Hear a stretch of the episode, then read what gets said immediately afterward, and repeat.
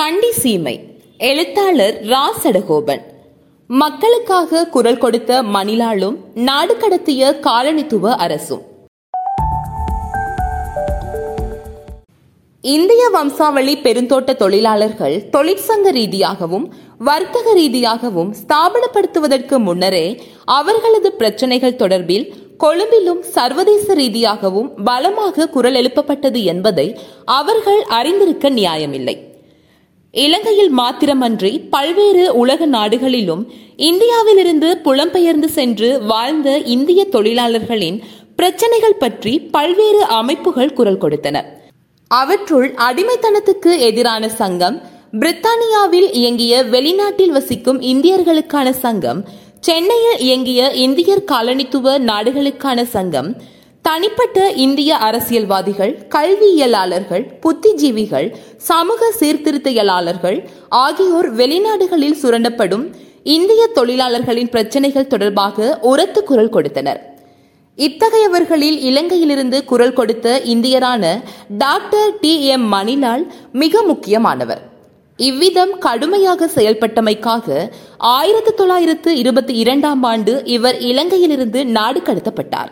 அவர் இலங்கையில் தங்கியிருந்த காலத்தில் இந்திய தமிழர் இலங்கை தமிழர் சிங்களவர்கள் ஆகியோரை தம் இயக்கத்தில் இணைத்துக் கொண்டு செயல்பட்டார். இந்தியாவில் பரோடா என்னும் இடத்தில் பிறந்த இவர் பம்பாயில் சட்டக்கல்வி பயின்று சட்டத்தரணி ஆனார். லண்டனில் மிடில் டெம்பிள் என்ற நகரத்தில் சட்டத்தரணியாக கடமையாற்ற ஆயிரத்து தொள்ளாயிரத்து ஏழாம் ஆண்டு அழைக்கப்பட்டார். அவர் இக்காலத்தில் மகாத்மா காந்தியின் நடவடிக்கைகளில் இணைந்து செயல்பட்டார். இதன் காரணமாக இவர் மகாத்மா காந்தியால் மொரிசியஸ் நாட்டில் புலம்பெயர்ந்து வாழ்ந்த இந்திய தொழிலாளர்களின் நீதிமன்ற வழக்குகளில் அவர்களுக்கு உதவ அந்நாட்டுக்கு அனுப்பப்பட்டார். ஆயிரத்தி தொள்ளாயிரத்து ஏழாம் ஆண்டு முதல் ஆயிரத்தி தொள்ளாயிரத்து இருபதாம் ஆண்டு வரை அவர் அங்கே இருந்து செயல்பட்டு அந்த நாட்டு ஆட்சியாளர்களுக்கு சிம்ம சொப்பனமாக விளங்கினார். அவர் நீதிமன்றத்துக்கு டர்பான் அணிந்து சென்றதால் நீதிபதிகளுடன் முரண்பட்டார். அங்கு அவர் இனவாதத்துக்கு எதிராகவும் செயல்பட்டார். அங்கே இருந்த நாளில் லேபர் டொன்னைஸ் என்ற தோட்டத்தின் சில தொழிலாளர்கள் ஒரு தோட்டத்துறையை கொலை செய்து ஒரு புகழ்பெற்ற வழக்கிலும் வாதாடி வெற்றி பெற்றார். அவர் அங்கிருந்த காலத்தில் பல்வேறு அரசியல் செயல்பாடுகளிலும் ஈடுபட்டார். கொத்தடிமை முறைக்கு எதிராக துணிந்து செயல்பட்டார். இந்துஸ்தானி என்ற பத்திரிகையை வெளியிட்டு அந்த பத்திரிகை வாயிலாக இந்திய தொழிலாளர்களின் பிரச்சனைகளை பற்றியும் இனவெறி தொடர்பாகவும் விரிவாக குரல் எழுப்பினார். இந்து இளைஞர் சங்கம் ஒன்றை ஏற்படுத்தி அதன் வாயிலாகவும் பல்வேறு நடவடிக்கைகளில் ஈடுபட்டார். அவர் அங்கிருந்து கொண்டே இந்திய தேசிய காங்கிரசின் நடவடிக்கைகளிலும் ஈடுபட்டார். அதன் பின்னர் தென்னாப்பிரிக்காவிலும் பிஜி தீவிலும் இதே விதமான செயல்பாடுகளில் ஈடுபட்டிருந்தார். டாக்டர் மணிலால் தனது மனைவியுடன் அக்டோபர் ஆயிரத்தி தொள்ளாயிரத்து இருபத்தி ஓராம் ஆண்டு இலங்கை வந்தார். அப்போது இலங்கையில் தொழிற்சங்க மற்றும் அரசியல் நடவடிக்கைகளில் ஈடுபட்டு கொண்டிருந்த கடும் போக்காளர்களுடன் இணைந்து கொண்டார். அவர்களில் Natesaiyer Laurie Muthukrishna C S Fernando ஆகியோர் முக்கியமானவர்கள். இக்காலத்தில் வேல்ஸ் இளவரசன் இலங்கைக்கு வருவதாக இருந்தது. வருடம் ஆயிரத்தி தொள்ளாயிரத்து இருபத்தி ரெண்டு வேல்ஸ் இளவரசனின் வருகையில் மணிலால் தலையிடக்கூடும் என்று போலீசார் சந்தேகப்பட்டனர். இதனால் போர்க்கால கட்டளை சட்டத்தின்படி மணிலாலை நாடு கடத்த ஆளுநர் கட்டளை பிறப்பித்தார். இதனைத் தொடர்ந்து இந்த ஆபத்தான கட்டளையை திரும்ப பெற்றுக் கொள்ளுமாறு கூறி கொழும்பு நகர சபை முன்றலில் மாபெரும் கூட்டம் ஒன்று ஆயிரத்தி தொள்ளாயிரத்து இருபத்தி இரண்டு ஜனவரியில் ஏற்பாடு செய்யப்பட்டது.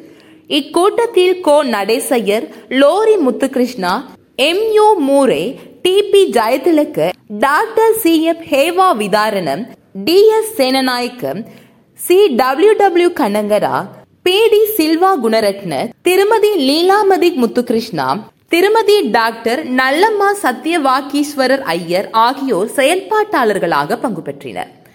இக்கூட்டத்தில் தொழிற்சங்க தலைவர் ஏ இ குணசிங்க மற்றும் சி எஸ் இசட் பெர்னாண்டோ ஆகியோர் தொழிலாளர்களின் பிரச்சனைகள் தொடர்பில் காரசாரமாக உரையாற்றினார்கள். அங்கே இரண்டு பிரேரணைகள் நிறைவேற்றப்பட்டன. முதல் பிரேரணையில் டாக்டர் மணிலால் அவர்களை இலங்கையிலிருந்து வெளியேற்றுவதற்கு எதிராக இலங்கை வாழ் இந்தியர்கள் மற்றும் தொழிலாளர்கள் சமூகம் தமது கடுமையான ஆட்சேபனையை தெரிவித்துக் கொள்கிறது என்று கூறப்பட்டது. அத்துடன் உலகம் முழுவதிலுமான பிரிட்டிஷ் பிரஜைகளின் உரிமைகளுக்கு குந்தகம் ஏற்பட்டுள்ளது என்றும் பதிவு செய்யப்பட்டது. சமாதானமான ஒரு காலம் நிலவுகின்ற நேரத்தில் நெருக்கடி நிலைமை மற்றும் யுத்த நிலைமை காணப்படுவது போல் யூகித்துக் கொண்டு இத்தகைய ஒரு பிரகடனம் செய்யப்பட்டுள்ளமை ஒரு காட்டுமிராண்டித்தனமான செயல் என்றும் இது ஏனைய பிரிட்டிஷ் காலனித்துவ நாடுகளுக்கு மத்தியில் பிரிட்டிஷ் அரசாங்கத்துக்கு கெட்ட பெயர் உண்டு பண்ணுவதாக அமையும் என்றும் அப்பிரகடனத்தில் மேலும் குறிப்பிடப்பட்டிருந்தது. இறுதியாக இந்த கூட்டத்தில் இந்த நாட்டின் தமிழ் சிங்கள மக்கள் ஒற்றுமையாக இணைந்து இந்த நாட்டு ஆளுநரிடம் டாக்டர் மணிலால் மீதான நாட்டை விட்டு வெளியேற்றும் உத்தரவை மீள பெற்றுக் கொள்ளுமாறு கோரிக்கை விடுக்கப்பட்டது. இது தொடர்பான பத்திரிகை செய்தி ஒன்று ஆயிரத்தி தொள்ளாயிரத்து இருபத்தி இரண்டு ஜனவரி ஒன்பதாம் திகதி சிலோன் டெய்லி நியூஸ் பத்திரிகையில் விரிவாக வெளிவந்திருந்தது. இதற்கு மேலதிகமாக கொழும்பு மாநகர சபையில் மேற்படி ஆளுநரின் பிரகடனமானது கொழும்பு மாநகரம் நெருக்கடி நிலைமையில் காணப்படுகிறது என்றும் அங்கே அவசர கால நிலைமை நிலவுகிறது என்றும் போலியான பிரம்மையை ஏற்படுத்தும் என்றும் சி எஸ் இசட் பர்னாந்து அவர்களால் கண்டன பிரேரணை ஒன்று கொண்டு வரப்பட்டது எனினும் இந்த பிரேரணைக்கு சார்பாக மாநகர சபை அங்கத்தவர்களான ஏஇடி சில்வா மற்றும் டாக்டர் இ வி ரத்னம் ஆகியோர் மட்டுமே வாக்களித்திருந்தனர்.